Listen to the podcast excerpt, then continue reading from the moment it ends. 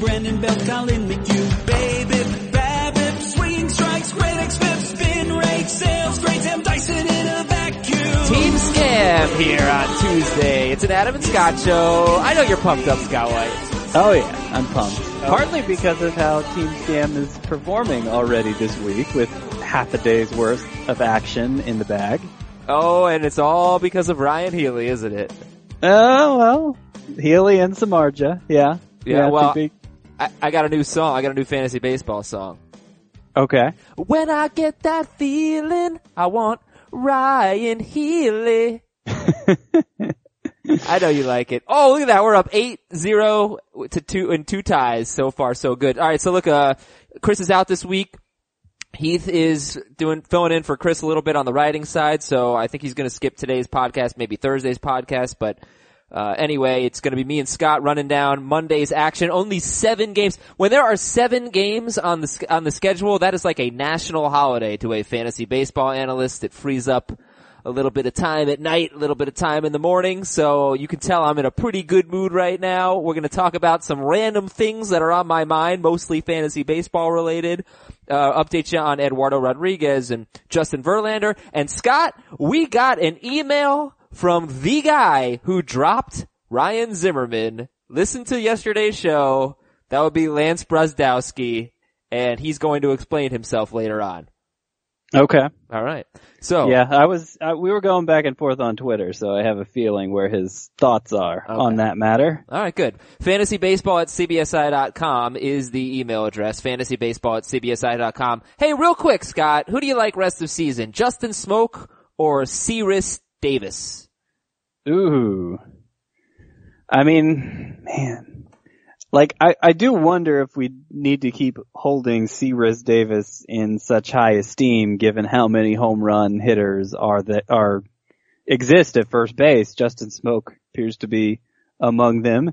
Ryan Healy is also first base eligible and given that third base is deep as well, I'm, you know, I, I think it's possible you could play him at either. So, yeah, I still go, I'm still going to rank Chris Davis ahead, but it's, uh, by the end of June, I may have to rethink that, I think. I don't even think Chris Davis is a top 30 first baseman right now as I'm just kind of scanning in, at least in points leagues. And I Yeah, will mean, say, he's, he's not off to a very good start, but no, not at all. I, that's kind of comes with the territory. Like a week ago, J- George Springer owners were getting frustrated. It's, it's like what I said about him on, on Monday's show. Like a lot of times a player will do in, a two week span, he'll do a quarter of his damage. And then if you give up on him too early, you're, you're obviously regretting it. Sure, but with Chris Davis, I mean, he got hot, and then remember Heath said, well, you missed your chance to buy low on Chris Davis. I think this was on our Freddie Freeman show. And then I was like, well, you missed this chance, but you might get another because he's cold again. Yeah, particularly streaky with all the strikeouts. And, and last, and last year he was the number 17 first baseman in points, number 16 in roto. So yeah, it is a good question. How long do we hold Chris Davis, Khris Davis in such high esteem? Alright, next, next, hey real quick for you. Hey real quick, who do you like rest of season? Sean Manaea or Gerrit Cole? Well, I still like Cole, but again, one is trending down, the other's trending up.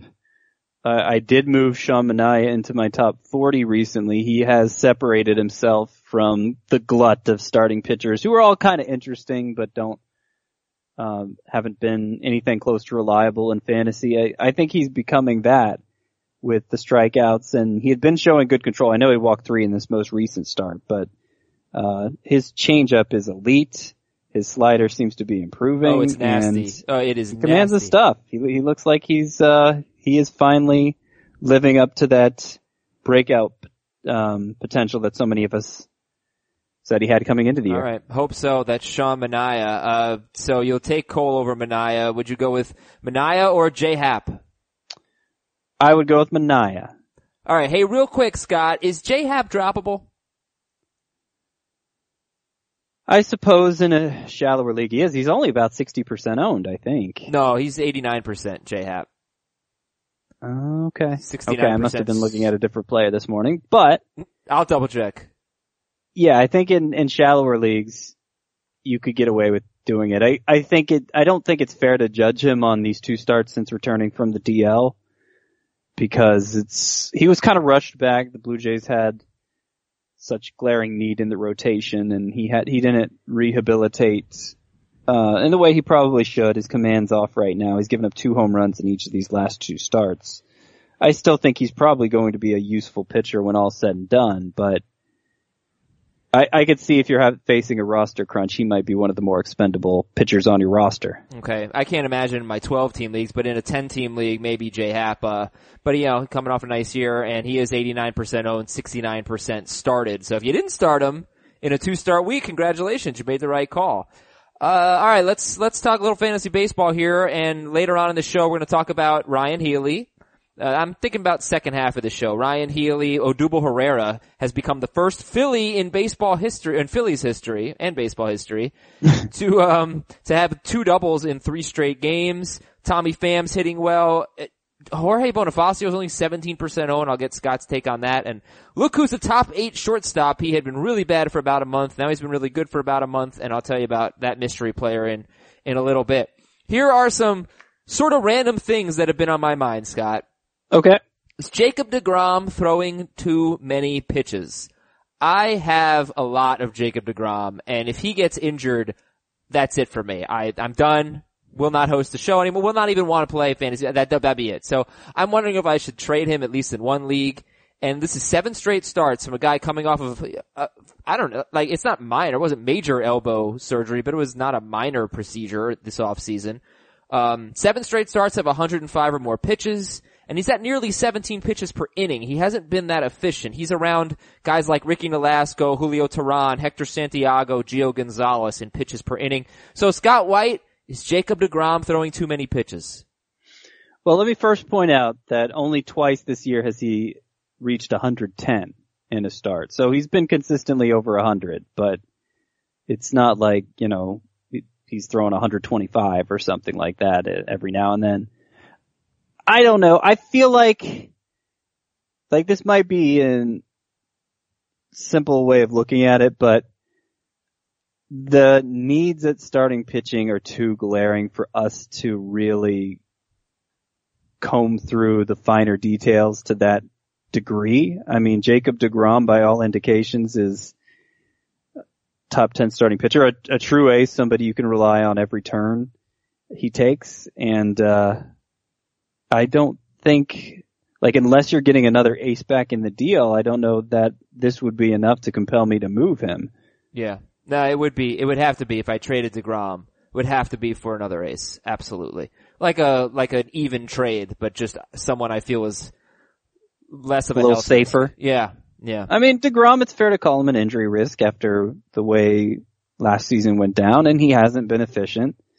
So you know, you'd hate for your ace to go down in August, obviously, but yeah. uh, it's better than having no ace at all. I agree. All right, uh, next thing on my mind, and I've been wanting to talk about this for a while, Scott, and we've not gotten to it. One hit wonders. Should one hit wonders ever be anything more than a late round pick the following season? And the two guys that really come to mind are Jonathan Villar, who a lot of people are asking us, should I drop Jonathan Villar? Should I drop Jonathan Villar? And Aledmys Diaz, I'm not sure why we're like kind of like Chris Davis, we're holding him in quite quite the uh, regard. Um, but others, there have been others in the past. One hit wonder. Should we just make them late round picks, Scott White? I don't know why it needs to be an all or nothing kind of thing. I don't know why you can't analyze these players individually and uh, make a determination based on that. I'm trying to make a crazy bold statement here that are, that's going to drop people's jaws, Scott.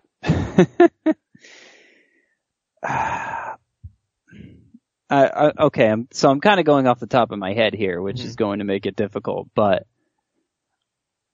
what one-hit wonders have come through for us this year? What what who among last year's uh, breakout players has kept it up to the point that we're, you know, very pleased. Well, I don't consider Jean Segura a one hit wonder, but I okay. can see how some people would.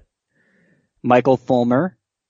Uh, but actually, he was a rookie. I, I, guess, okay, but he, he was a prospect, right, Michael Fulmer? We have to define oh. one hit wonder, first of all. Sure. Okay, so a player who you think has an established value already and then far exceeds it? that kind of what you're thinking for Mm. that? More like somebody who comes out of nowhere, like Jonathan Villar and Aledmys Diaz, right? We weren't expecting anything from them. Like Steve Pearce several years ago, uh, Lucas Duda, who I guess would be a fairly successful one-hit wonder. Uh, Rich Okay, Hill, Rich Hill, Scott, I would say, and, and he was a success story last year. Granted, he got the injuries, but he was amazing when he pitched, but he was a late round pick. That was kind of my point.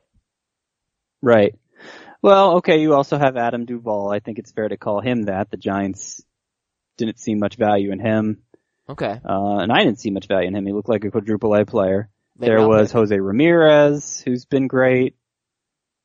Uh, I'm just kind of going position by position here. I don't, I didn't put together notes before the show like you. So you, you don't, it doesn't sound like you agree with this premise. And I don't even agree No, I mean, premise. I understand what you're saying. I, like, I used to have a rule back in my earlier days playing fantasy baseball where I made a conscious effort to avoid a player until he had done it two years in a row.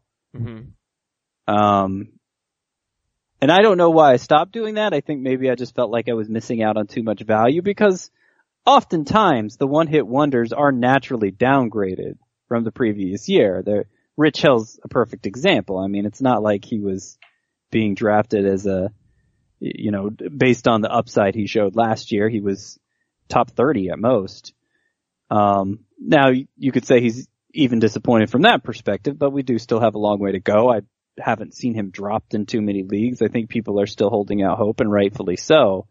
But if you do get a one hit wonder that repeats it the following year, normally you're getting him at a discount. So it, Yeah. it is value you're passing up. Yeah, yeah. Well, Okay, well then let's answer. The, first of all, when I mentioned Rich Hill, I was really counting 2015 as his one hit wonder year, even though it was like five starts or whatever. And then I think he really came through for you in 2016. He just kept getting hurt, but when he pitched, he was amazing. He was Yeah. arguably the second best pitcher in baseball in an inning, inning per inning. Yeah. All right. So, do you think Jonathan Villar is droppable? To answer many people's questions, he is the number 16 shortstop in points leagues, number 14 in Roto. Keep in mind he's been batting seventh for over a week now. He loses occasional playing time to Eric Sogard, who also takes playing time away from Orlando Arcia. And like yesterday, he went over with two strikeouts, so he's killing people. Uh, Jonathan Villar droppable. It, I, I guess for some people he probably is. Like for instance, I would value Zach Cozart over him now. So if, you know, there's not a very active trade market in your league and you happen to grab Zach Cozart early, then I could understand why somebody might be compelled to drop Villar, but I still think he's going to be one of the most prolific base stealers at the position. Uh, he's going to give you some pop. I, I, you know, looking at some of the names listed ahead of him, Andrelton Simmons is ahead of him. There's no way. He is? Yeah, Wow. in points leagues. There's no way I'd have more confidence in Simmons than Villar at this point. Jose Peraza is somehow ahead of him. You know, a lot of the same shortcomings Villar has. Um, he's just been hotter lately, I guess. So I, I think you have to consider the overall upside when you're dropping a player like this and how it relates to some of the players who may have technically outperformed him to this point, but you know, when they have that two week stretch where they go off, is is that still going to be the case? And I think Villar's overall ceiling still makes him a top ten shortstop. Okay, so then let me tell you a few shortstops who are being added right now that might be. I'm not going to talk like Cozart's 93% owned, so you can't drop Villar for Cozart. But Andrelton Simmons, you just said you wouldn't take him. Uh, Tim Beckham, Nope. uh, well, shallower leagues, Didi Gregorius, No, I'd still rather have Villar. you would. Yeah, I mean, uh, I, he's still going to be. I think I said top ten. At the very least, he's still going to be top twelve for me. So I would imagine any shortstop ninety percent. In any of the shortstops I have ahead of him will be ninety percent owned or more. Okay, and then finally, if you needed a middle infielder, would you drop Villar for Chris Taylor? No, All right. A few more things on my mind, Scott. Is Matt Kemp a good sell high candidate? He's batting 328 with terrible plate discipline as usual. But really, I, I just, it's the lack of, of Freeman that I think could really hurt him. Um, and it's been a little while and he, he had still have been hitting well. But do you think Matt Kemp is a good sell high candidate? I do. I feel like the very least we can trust that the batting average is unsustainable for him. And he's, like, I think he's a fine player. I think he's going to remain a must start option, but he's kind of still just a hulking slugger and the hulking slugger is not the most valuable phenotype in the game today. Phenotype. You, you know what though? I think as I asked you the question, I kind of just talked myself out of selling Matt Kemp because I forgot he plays at Coors Field in the South. He plays at SunTrust Stadium or Park. What is it? SunTrust. SunTrust Park. SunTrust Park, where we can trust Mhm. that the ball is going to hit the sun. He does. He does play there. Yes. that. He he's like, but there are still health concerns, and his BABIP right now is 379. So, in the long run, he's probably not a 300 hitter. He's it's a good comparison. He's a more valuable version of Adam Duvall, I think. Yeah. But uh if I can make the Adam Duvall comparison, Always about Oh. Adam Duvall with this guy. yeah. No, I have another one actually. I'm going to work in later. Oh, good. Looking forward to it. Yeah. Uh, okay, let's finish up with uh, something on my mind. Wilson Ramos needs to be added right now. Thirty-seven percent owned. Wilson Ramos. Yeah, he and Tom Murphy both actually. I mean, I'd rather have Ramos. He was pushing Buster Posey and Jonathan Lucroy for best catcher in fantasy honors last year. Um, but they're both about 33% or 33% or, or less owned.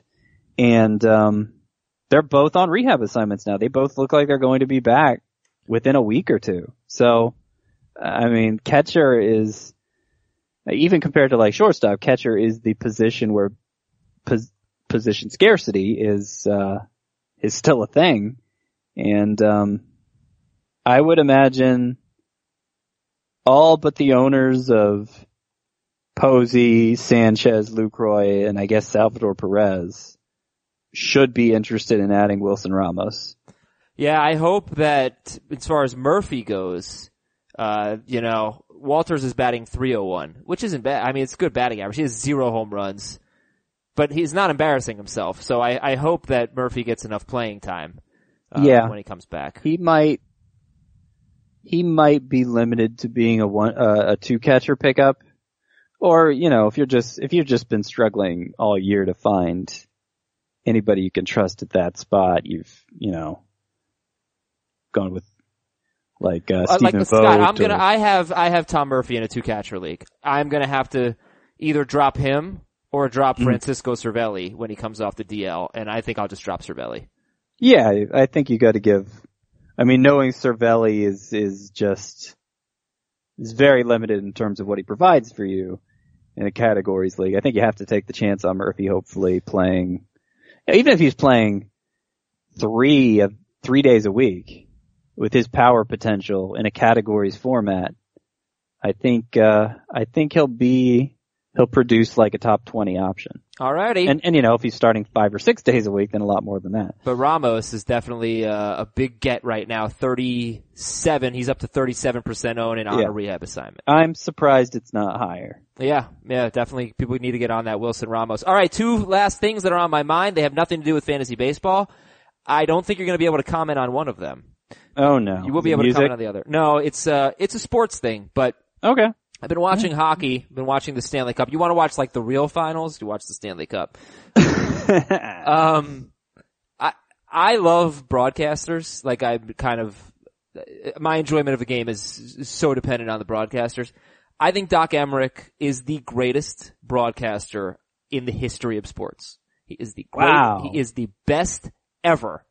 He makes hockey so fun, and I don't really like hockey that much. He is the man, and I was thinking about like, I don't know who, who my favorite broadcaster ever is, like a big Marv Albert guy.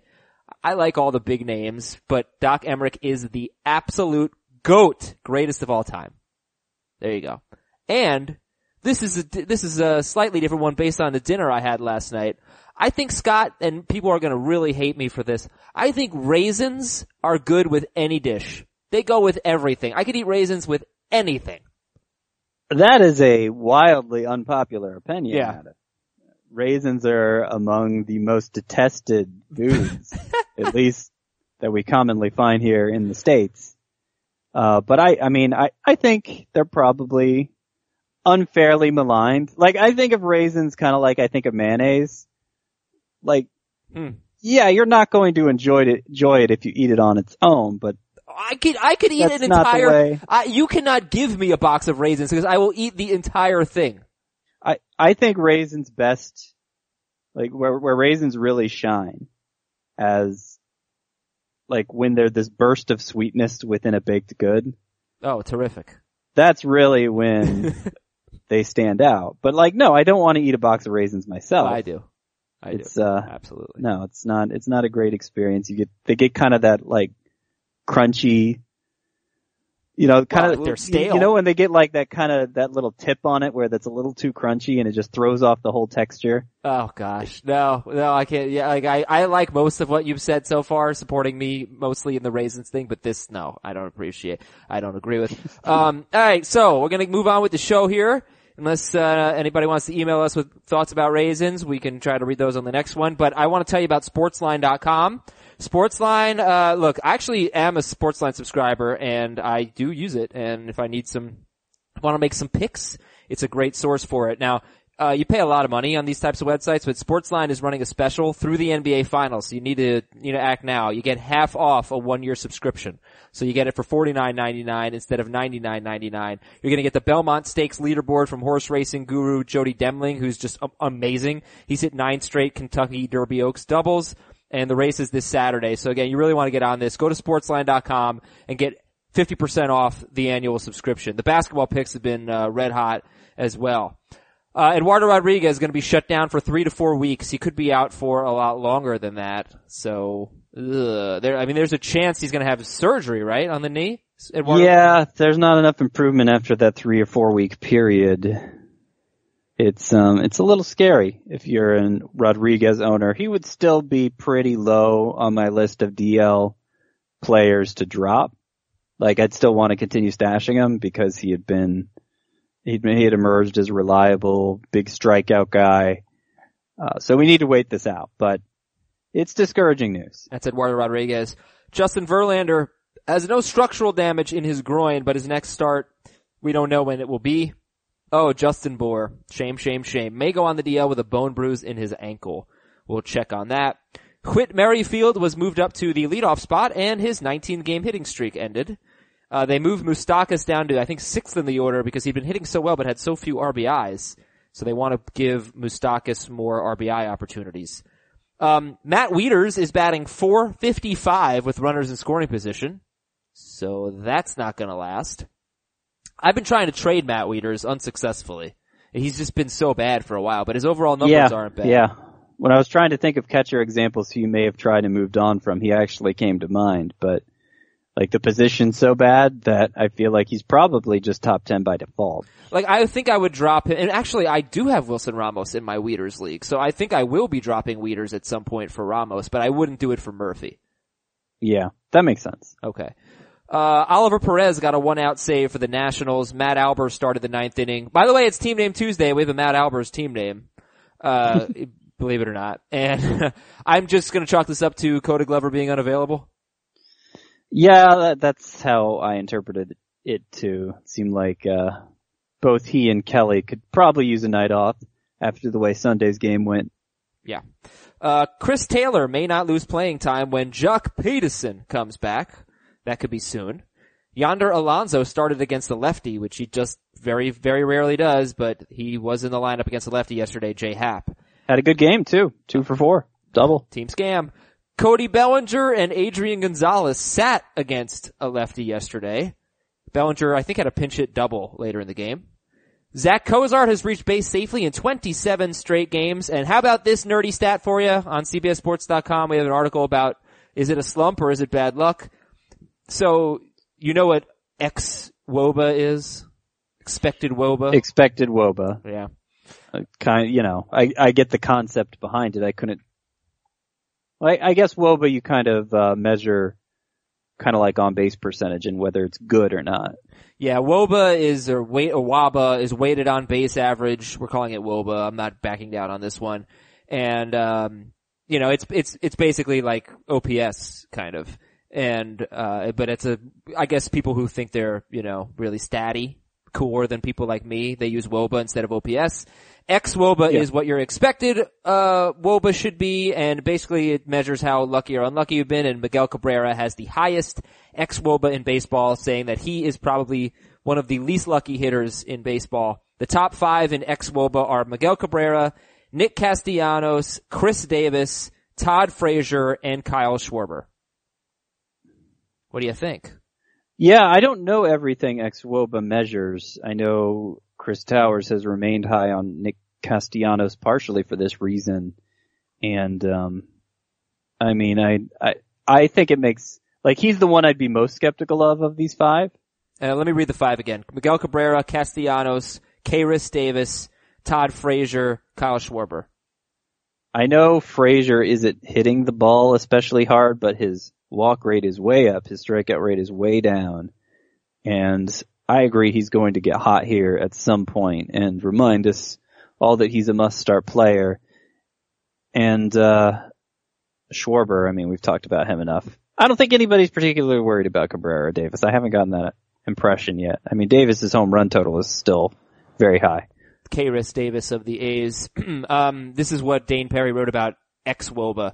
Statcast and Baseball Savant have cooked up an expected Woba statistic that takes into account how hard a hitter strikes the ball and at what angle the ball leaves the bat. By accounting for those two very basic ingredients of hitting, you can come up with what a player's Woba should be, given the typical outcomes of his exit velocity and launch angle patterns. Okay. Alright, time for the email of the day at fantasybaseball at cbsi.com. We still have a lot of show left, so we'll talk about what was really a great start for Carlos Martinez last night. Also, Jeff Samardzija with another gem. Uh, Gio Gonzalez pitching better than I thought he would. Junior Guerra pitching worse than I thought he would. I think Hyunjin Ryu's got a chance to stay in the rotation, Scott. I think so too, actually. I'm featuring him in waiver wire today. It probably won't be up till this afternoon, but he's going to be in that, his velocity's back. I've been harping on that basically since spring training, how it was down couple miles per hour, uh, from his prime. And look, even at his best, he averages only 91 on it, but last two starts, he's back to averaging 91. I know he gave up four runs in this one, but, uh, no walks and, and Yeah. seems like the Dodgers are excited about him. So Kenta Maeda and, and maybe even Rich Hill need to be looking out for him. Yeah, McCarthy could end up on the DL. He left his last yeah, that's true too. Uh. So this is Hyunjin Ryu is 31% owned. We'll, we'll try to talk about him a little bit later, but I've been watched his last two starts and he looks like, he looks like Ryu. Changes speeds, hits, hits his spots, kind of a precision pitcher. Uh, got, I, I don't know, maybe a little unlucky yesterday. Like remember that stat I gave about Matt Wieters hitting like 450 with runners in scoring position. Hey, the ground ball, kind of a, kind of a seeing eye single to score two runs and earlier that inning, Ryan Zimmerman, uh, yeah, Ryan Zimmerman had like a seeing eye single. So anyway, uh, I thought he looked pretty good and good for Hyunjin Ryu. Alrighty. From Lance Brozdowski, subject, I dropped Ryan Zimmerman. And he says, first, I agree it was a bad drop for me to throw away Zimmerman, but most important question, and one I asked myself after pulling the trigger, after seeing three consecutive sub 10 week points, or 10 point weeks, how confident are you that Zimmerman is a top 14 points league first baseman rest of season? The BABIP's crazy high, the home run to fly ball is unstainable. He's hitting the ball hard, sure, but I don't think this is a completely reinvented Zimmerman. I liked Justin Smoak's matchup, and Zim only outscored him by six points. Scott said he'd spend 25 to 30% of his fab on Zim, on Ryan Zimmerman. I think that's crazy. So yeah, I mean, this is a guy who dropped him, and we talked about it all show yesterday. And Lance is mm-hmm. saying, hey, I don't know that he's top 14 first baseman in this environment. I don't know either, but anybody you're going to add off the waiver wire, you're not going to be especially confident about. I, I can't imagine a guy who's been arguably the best hitter in baseball for the first third of the season. I can't imagine you're going to find a player on waiver wire who instills you with a higher degree of confidence than that, you know? Well, but he had to drop someone, I guess, you know. Yeah, but, and I know, I, I know he also said he, I, I, I, I, I, you know, I believe he probably did. He put out an on the block update with Ryan Zimmerman on it. But, you know, if I see a player like that who, you know, has probably maxed out his upside, he's probably going to regress from here. To what point, I don't know. But obviously for the cost of my worst player, I'd be willing to take a chance on it. Uh, but you know, if I see somebody put out an on the block update like that, I presume they're trying to sell high and I presume I'm not going to be able to meet the asking price. If I knew he was on the verge of dropping him, I would have given him, you know, my fifth best starting pitcher or whatever. Yeah. So, yeah, I, I don't think, I don't think there's any justification to drop Ryan Zimmerman. And, and look, Well, he would, then he would have had to I- drop Justin Smoak, which you would have done. well, yeah, I'd rather have Ryan Zimmerman than Justin Smoak. Okay. I mean, is that really something people are debating? No, I don't know. Just l- l- Ryan Zimmerman was in an 18 game stretch where he had a 590 OPS. He was hitting very poorly. It was, yeah, I mean, basically what, two and a half weeks Yeah. where he did that? And yep, and that happens.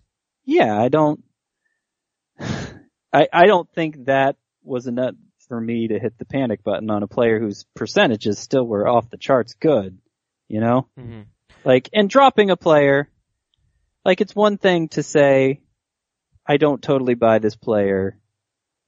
I'm going to try and trade him and, and, um, you know, really, and uh, so I don't realize my losses on it. So I actually get the most out of him. If you trade him for his going rate, you never have to worry that you, that you, uh, gave him up because, you know, you never have to worry about reali- realizing those losses. So it's one thing to, to try and trade a player you don't believe in, but it's another thing to just outright drop them. I mean, that doesn't, Bottom line, shame on you, Lance. But he said no, no, I mean, I don't, I don't want this to be a pile on Lance situation either. I was mostly upset at myself yesterday for not seeing it. Actually, another owner chimed in and said he knew Zimmerman was available, but he just didn't have a place to start him because it could only be first base or utility, and obviously first base is deep. I'd have trouble starting him myself because I have Jose Abreu and, well, before he got hurt, Justin Bour. It would have been a challenge to get Zimmerman in, but I would start Zimmerman over Bour. It just mean Bour would waste away on my bench, and I didn't. It it would be unfortunate. Why wouldn't you start him over Abreu? Why don't wouldn't you just play the hot hand? I think Abreu is better than Bour. It's yeah, but Bour's the bottom Bour's line hotter. is Zimmerman's the best of the three. Yeah. No, I mean I think Abreu is better than Bour, but Bour over the last month's been the best first baseman in fantasy. He and Justin Smoak are about even. So would you have the I guts? mean, it doesn't matter if Bour's going on the DL. Yeah, I guess, but I guess. All right, fine. Just theoretically. The second part of this email was, uh, I'll be tracking what first base streaming performance is, uh, versus Zimmerman rest of season and let you know the results. And third part was, you're welcome, Heath. So thank you, Lance, for our email of the day. I mean, the second part of that though, it like, even if it turns out in to your benefit, like the first baseman you start instead of Zimmerman outperform Zimmerman the rest of the way, it doesn't erase the fact that you didn't capitalize on the value he had already accumulated for you. Like this is one of the biggest, By not trading him. yeah, Right. this is one of the biggest waiver wire finds of the year. Probably number one. Am I forgetting somebody who's, Uh, Thames, Zimmerman, well, I mean, Zimmerman's more valuable than Thames at this point, you'd have to think, right? Thames, Zimmerman, and Judge have been the three big time hitters. Zach Cozart, maybe, since he's a shortstop. But yeah. Luis Severino, I don't think was widely drafted. hmm No, those have been those have been the be- best of the best, I guess. Uh, all right, Scott, let's move on. The tweet of the day is from Joe Kelly. I think CBS Scott White deserves an on-air apology from Adam and Heath. Hashtag fringy. And you were right. Fringy is a word. F-R-I-N-G-Y. But not the way I spell it. I just been making, I, but you know what? Maybe that's what I want to do. Maybe that's what I wanted to make up a word for our podcast. I don't, know, I don't have a problem with that. I didn't, I didn't take what you and Heath were doing as some kind of attack. I don't think I need an apology. And, and I, you know, being a writer, I know that fringy with the E is, ex- is an acceptable spelling according to some dictionaries. It's one of those words that could go either way. Oh, okay. But F-R-I-N-G-Y is the more accepted one. Well, I will tell you that you're not getting an apology, so I'm glad you don't want one. It is Team Good. Name Tuesday, and Andy on Long Island has one that I can sing, which is always great. Meet Lamet, Meet Lamet. I think it's like step right up and greet the Beat Mets. Lamet. Uh, whatever it is. What is it? Hopefully not. I have a lot of shares of Lamet. Okay. Don't want anybody beating him. Step right up and beat the Mets? That can't be what the line is. Why would No, that be? No, it's not. Yeah, that'd be a terrible. Line. It's just. I, I think that's like the joke version of the song Ah. because, you know, everybody likes to pick on the Mets. I see. That's Uh, the only one I know. I don't know the real version. This is from Brian. Ulterior motives. Mm, Okay. it's good. It's good. Okay. Uh, Joe in New Orleans. Hey, hey, hey! It's Matt Albers. Yeah. That's good. Yeah, that, that, that works. Yeah. Sure. Uh, oh, the vegan pagan, one of our most loyal listeners from Twin Peaks, Washington. He's got a prospect team name for you. Ancuna Moncada. I actually think it's Acuna. Acuna, is it? I don't, I, I believe so. I heard them call him that on the Braves broadcast the other day. And him, he would be Ronald Acuna, an outfield prospect for the Braves. And the, mm-hmm. the vegan pagan says, which hot prospect has the best chance of helping fantasy owners this season? Ronald Acuna, Rhys Hoskins, Lewis Brinson, or Nationals outfielder Juan Soto? Hoskins does this season followed closely by Brinson. I mean, Acuna is 19 years old, but he's a 19 year old who is hitting about 400 at double A, is just rapidly rising the ranks in the Braves system. And I don't think it's outside the realm of possibility. He could get a late season look in the majors this year if he keeps it up. I just don't think, uh, he's, at that age, he's going to be able to break through as a regular contributor for your fantasy team. Still a long shot he gets a look at all. Okay, who's the best long-term keeper? Acuna, Hoskins, Brinson, or Juan Soto? Um, I would say, well, Brinson is probably still considered the best pure prospect, but I have a hard time removing proximity from this consideration because obviously the further away a prospect is from debuting in the majors, the more potential stumbling blocks he's going to come across as he moves up that ladder. Uh, but you know, Brinson's considered a top flight prospect. Acuna's considered a top flight prospect. Hoskins has at least entered Baseball America's mid-season top 100, so he's starting to get more prospect attention. He's been had the most encouraging performance of any minor leaguer this year. So I would probably rank them in terms of how much I want them in a dynasty league. I would probably go Brinson, Acuna, Hoskins, and then Soto who's, you know, also a teenager, very low in the minor leagues, so has a long way to go. But I like the upside. Uh, really, it's between those top three probably, and they're they're close to neck and neck and neck, neck All right. neck and neck. All right, there we go. All right, Scott. Uh, so it's time to talk about yesterday's performances, and uh, Ryon Healy leads the way. So you know, I already sang, I already sang "Sexual Healing." I don't want to do it again. Although Ben Harper does a terrific cover of "Sexual Healing," I recommend it. Uh, very good song. Uh, Ryon Healy is seventy percent owned, so he has now homered four times in his last three games. He mentioned that you know a lot of players have trouble DHing. He's sort of figured out a way to adjust to it. Uh, maybe that is helping. Or maybe he's just a really streaky player because I will remind people that in early May, Ryon Healy homered in three straight games. And then his next 23 games, he had, he, he hit two, not terrible, but 275 with three home runs, which just isn't going to cut it at his positions, first and third. Um, and two walks to 25 strikeouts in that stretch. Anyway, that, that 23 game stretch was followed by this amazing stretch of four home runs in his last three games, and, and he's homering off lefties, batting 408 against lefties right now, by the way. He hit two off Happ yesterday. Uh, how legit do you think Ryon Healy is? Yeah, I look at what he's doing peripherally in terms of fly ball percentage, home run to fly ball percentage, which isn't ridiculously higher than it was last year when he got that half season, that impressive half season. Um, you know, in terms of how hard he's hitting the ball, whatever. I, I, I don't see a lot here that's unsustainable. I think he is probably going to remain a reliable power source all year. It's just the walk to strikeout ratio for him is absurd. It's, it's, Nine walks, 56 strikeouts. yeah, Yeah, and that really holds back his appeal in formats where walks count for anything. And, and like it's, it's, it's not a good time to have that glaring of a flaw as a corner infielder. Like, when there's clear overflow at a position, a player's shortcomings are going to, um, you know, are going to count for more than the strengths. So even though, even though Healy is on this 35 homer pace and I think it's more or less legit, in points leagues, which is the format we most discuss that, uh, rewards walks, he's only 15th at third base, so he's a little less than must own. Now, if you're playing a categories league and you really just care about getting as many home runs as you can, he, he's probably must own in that format. But the fact that he's owned in two thirds of CBS sports leagues already tells me he's probably owned everywhere he needs to be. Well, and Ryon Healy in uh, in Roto or categories is one, two, three, four, five, six, seven, eight, tenth at third base, right behind Joey Gallo. Who would you rather own, Joey Gallo or Ryon Healy? I know I've been slow to come around on Joey Gallo, and I'm gonna stay that way. I'd rather have Healy.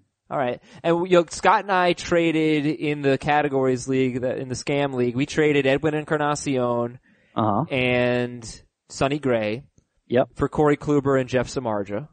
Yes. and we, we just had a, a much easier time replacing first base than starting pitcher. So Yeah, we have Yonder Alonso there, and actually somebody recently dropped. but we also Healy have Ryon Healy. Oh, we didn't have him at the In- time. in that league. Uh, about two weeks ago, I think somebody dropped Healy. We picked him up as our third baseman, Okay. and that's a 16 team categories league. So, yeah, I I doubt he's getting dropped in too many formats like that, but he got dropped in this one. I guess somebody had access.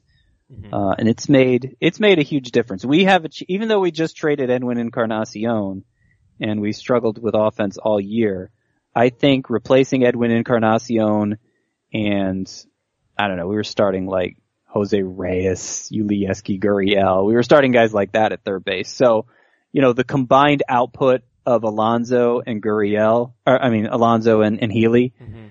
amounts to more than even what we were hoping to get from Encarnacion and a complete scrub at third base.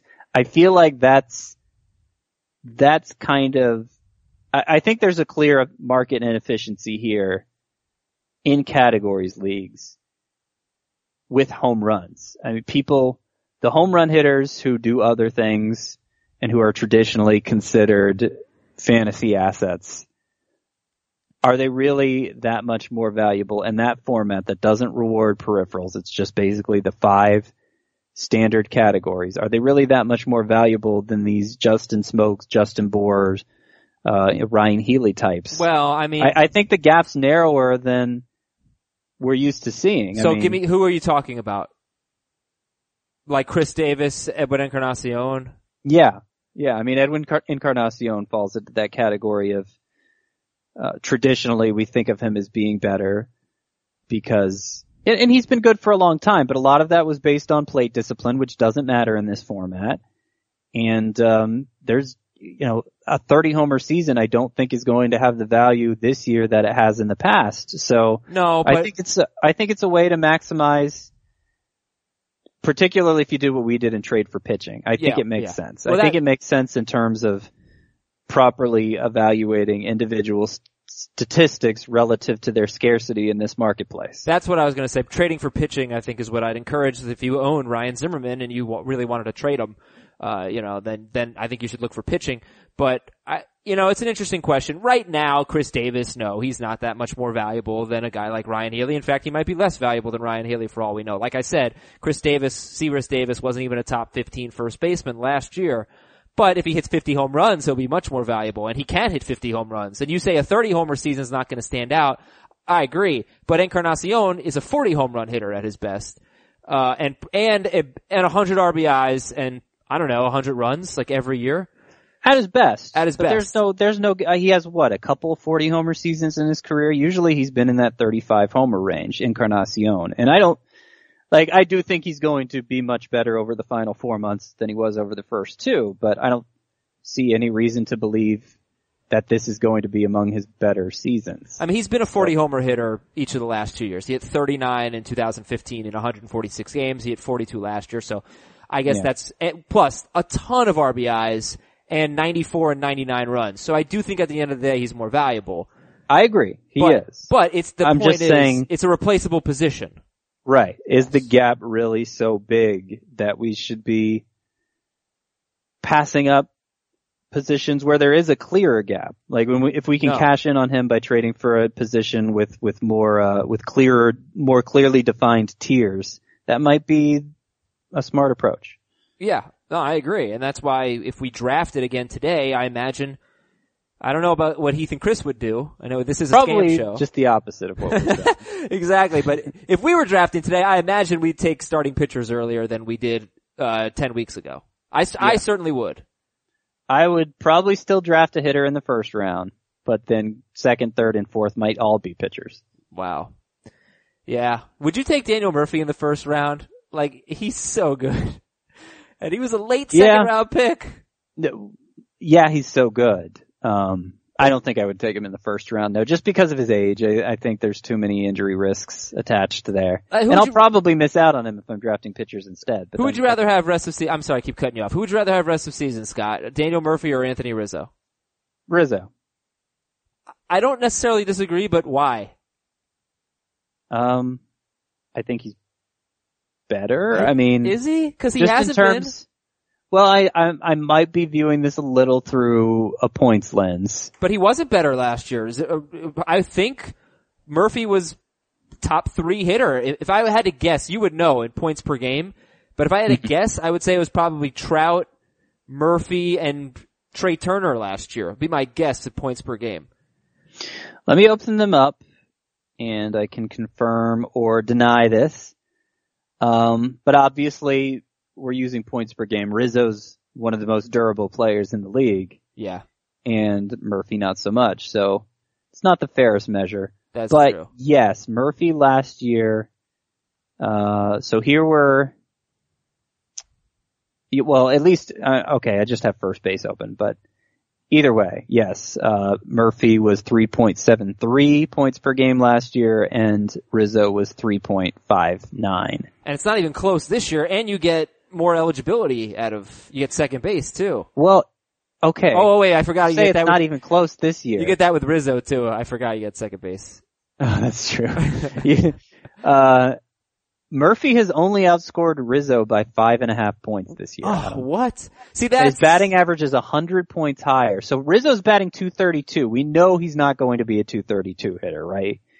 right. Uh, I don't know that we can expect Murphy to outperform the rate he's currently on right now, batting 333. So Rizzo is the one with a lot of regression coming. Good regression. Mhm. If Murphy regresses at all, it'll be the wrong way. So in the end, I do think Murphy's going to be the higher scoring player in fantasy.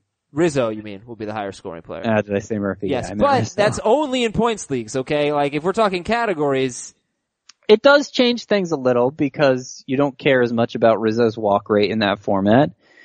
Uh, only, only to the extent that it helps them score runs. And batting average is one fifth of a hitter's production. Murphy will probably bat 30 to 40 points higher than Rizzo this year. And that makes a difference. But I do think Rizzo's going to have the higher home run total. I think RBI and runs, even though Murphy has a head start there, I think it'll be similar. So it just becomes a question of how much you need batting average specifically and how risk averse you are because I, I do think Murphy still, uh, just to drive home the point, is the more, is the bigger injury risk of the two. sure, okay. And, and if you play in an OBP league instead of a batting average league, that would tip the scales toward Rizzo. Um, all right, Scott. So that uh, was a fun conversation, but let's speed up the rest of it because these other hot hitters that we have to talk about. I want you to tell me who you think is under owned here. Odubel Herrera, sixty percent. He's the hottest hitter in baseball over the last three games. Sixty percent owned Odubel Herrera. Tommy Pham, thirty-two percent. Yuli Gurriel, 29%. He's got a six game hitting streak, batting 348 with two homers and three doubles. Uh, Jorge Bonifacio, 17% owned. Odubel Herrera, 60%. Tommy Pham, 32%. Gurriel, 29%. Bonifacio, 17%. You know, other than Bonifacio, I think these percentages are just about where they should be. Herrera is the best player of them, but you know, even though he's he seems to be heating up, I just don't think with the, the way outfield has, uh, kind of transformed this year and become one of the deepest positions. I don't know that Herrera has the power potential to really measure up, but he's a, you know, solid player worth using in five outfielder leagues at the very least. Bonifacio, I do think is being overlooked at 17% ownership. And again, he's not, e- he's not even in the same class as Herrera, but he does look like he is going to be a productive power hitter. He was in the minor leagues. I worried his plate, lack of plate discipline would do him in in the majors. And so far it, it, it hasn't really been an issue. I, I don't think he provides much when he's not homering. I think he'll be frustrating if you, uh, you know, try, try incorporating him into a, a standard size leagues, try mixing him in your outfield by playing hot hands, playing matchups, whatever. He might turn out to be a frustrating option, but you know, he's already up to eight home runs, not having not even played a full season. I think that's a guy who needs to be owned in, in most five outfielder leagues, even if it's just, uh, depth on your bench. Yeah, I do own Jorge Bonifacio, who's 17% owned in a five outfielder league. I have been starting him, and I think I dropped Gurriel for him. I'm not sure. I might still own Gurriel. He might be on my bench. You still Yeah. have hope for Gurriel? 29% owned? He's, no, no, I, I don't really. He makes a lot of contact, but it's just, he's, he's picking a bad time to break into the league, I think, because just players who don't hit home runs. And while he's not a, an absolute zero in that category, he's not a standout and he's just going to get buried. Or yeah, if you don't hit home runs or steal bases, then yeah, it's, you're not gonna be, Particularly as a corner infielder. Right. Maybe as a shortstop you can get by, but no, it's, Gurriel doesn't measure up. and I talked about, um, a shortstop that's a top eight shortstop. That's Eduardo Nunez, number eight in points, number seven in Roto. But we'll, we don't have that much time, so we'll save Nunez for a different show. Uh, three man rotation from yesterday. Carlos Martinez, he held the Reds scoreless through six innings, then gave up four runs in the seventh. I think a ball glanced off Dexter Fowler's glove, uh, you know, cost him a couple runs. So I believe this was a, they were said he pitched great and then just kind of fell apart. Carlos Martinez has a 1.10 whip, very low for him, but, uh, the BABIP is also very low. Uh, and only 6.7 hits per nine. Well, 256 BABIP, I don't know. Jeff Samardzija, another great start. No walks, 10 strikeouts at Milwaukee. And, uh, Gio Gonzalez, only two walks. That was good. This is one of his better starts in a long time. Uh, he had a 437 ERA in, in May. Gio had a great start at the, a good start at the Dodgers last night. Anything on Carlos Martinez, Jeff Samardzija, and Gio? Well, yeah, it was nice to see Gio break that string of nine straight walks with three, nine straight starts with three or more walks. But, um, I still am concerned about his efficiency and what his whip looks like. I- Sell, sell, sell. yeah, he is clearly the low man of these three for me. No worries about Martinez. Samardzija, yeah, I've been saying for a while now that, uh, he was on the verge of breaking out 59 strikeouts to one walk now in his last seven starts. Wow. Uh, and, you know, in addition to the cutter, which he's not emphasizing as much and it seemed to be a bad pitch for him, it seems like he and, um, the Giant staff has kind of smoothed out his mechanics. Specifically, he said, um, And he's very excitable and Dave Righetti has calmed him down, right? well, He did no, say he's, that. He's, he's not, he's not pushing off to the side when he oh. delivers his pitch, which, you know, I don't know exactly what that means, but I think a lot of times when you hear a pitcher say, oh, I'm, I'm much better, but mechanically, you just kind of write it off as, okay, he's just giving reporters an answer and he doesn't even know what he's saying. But when they get into more specifics, I feel like we can take it more as, you know, we can, we can believe that the, we can believe what they're saying a little more. Yeah, well, we know everything apparently that Jeff Samardzija has said about his mechanics, so that's good. All right, would you rather have Samardzija or Tanaka? I would rather have Tanaka, but I may change my answer tonight. oh yeah, you're pumped for a Yankees Red Sox. So am I. All right, fringy starting pitchers. Dan Straily, uh, not bad, not bad against the Cubs at all. Junior Guerra, not good. He only gave up one earned run in five innings, but a lot of base runners, ten base runners, walks plus hits. Uh, Ian Kennedy, dreadful, 57% owned, and then Hyunjin Ryu, 31% owned, and Eddie Butler had a good start. Uh, who are your favorite three here? Straily, Guerra, Ian Kennedy, Ryu, Butler. Straily, Kennedy, Guerra, and Ryu is catching up. Mostly I just have job you know, questions about whether he'll stay in the rotation. Uh, Straily's the only one who I think I would be particularly excited to own at this point. Guerra, Kennedy, you know, I could drop them for anyone who, like if, if you just happen to really like Ryu and you wanted to drop Guerra or Kennedy for him, I wouldn't have a problem with that, even though I ranked those two ahead of him. Alrighty. So let's see if we can get some emails read. Let's try to do this quickly here, Scott. From Bubba at fantasybaseball at cbsi.com. Hanley Ramirez was just dropped in my league. How much fab is worth spending on Hanley Ramirez? It's a 10 team head to head league. 10 team league at a really deep position. You know, I, I, I, I can't say for sure I'd want to add him. So in, in a fab situation, probably zero or one, whatever the minimum is if you, if you felt like you really needed him. Interesting. Okay, that's uh, Hanley Ramirez. This is from Corey in Bakersfield, California. Do you, and this is not really a question that we're going to have a great answer for, but we'll try. Do you consider umpires when picking a pitcher in DFS? If so, where do you look up info on pitcher friendly umps? uh, no, I never did. Um, I never I do. never have either. I, I, Heath is, Heath is the most experienced daily fantasy player of all of us, and I know he has, um, commented on umpires before. Normally it's not something, like for traditional fantasy, like it's, it's so far down Yeah. the order of things to consider when setting your lineup that it never even comes up. But when you have the choice of every pitcher who's starting that night and can pick any one of them or two depending on what site you're playing on, it, it would seem like it'd be helpful information to know. I, I wish Heath was here because he could give us a good answer probably. Yeah. Uh, this is from Jesse. Do you think Aaron Hicks will get regular playing time when Ellsbury returns? And what do you think Greg Bird will do after his return from the DL?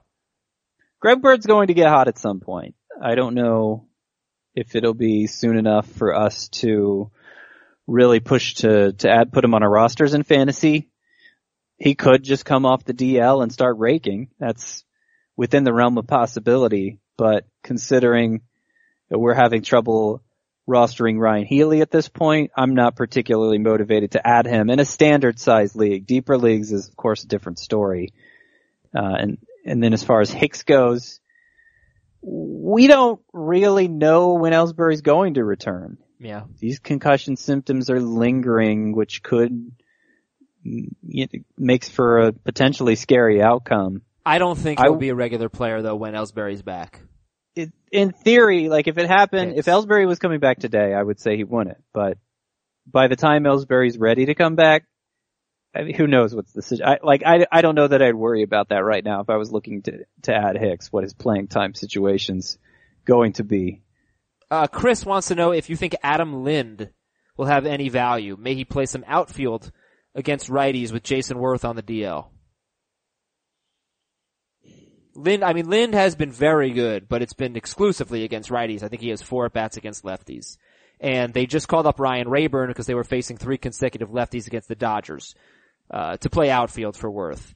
So I'm gonna guess there's no way Adam Lind's gonna play against lefties, but, and even still, like, he just hasn't been a very good hitter for a long time now, Scott. So I'm, Yeah, gonna say and it no. would be, I mean, it would be a huge defensive, he'd be a major defensive liability out there. He does have some experience in left field from earlier in his career, but, and actually he has started two games there this year. I'd, I'd just be surprised if it was a situation where he's playing with enough regularity. yeah, okay. That is Scott White. We are Team Scam. Thank you for listening to Fantasy Baseball today. We'll come back tomorrow. Oh, whoa. I don't know what the hell that was. You hear that? I did. That was weird.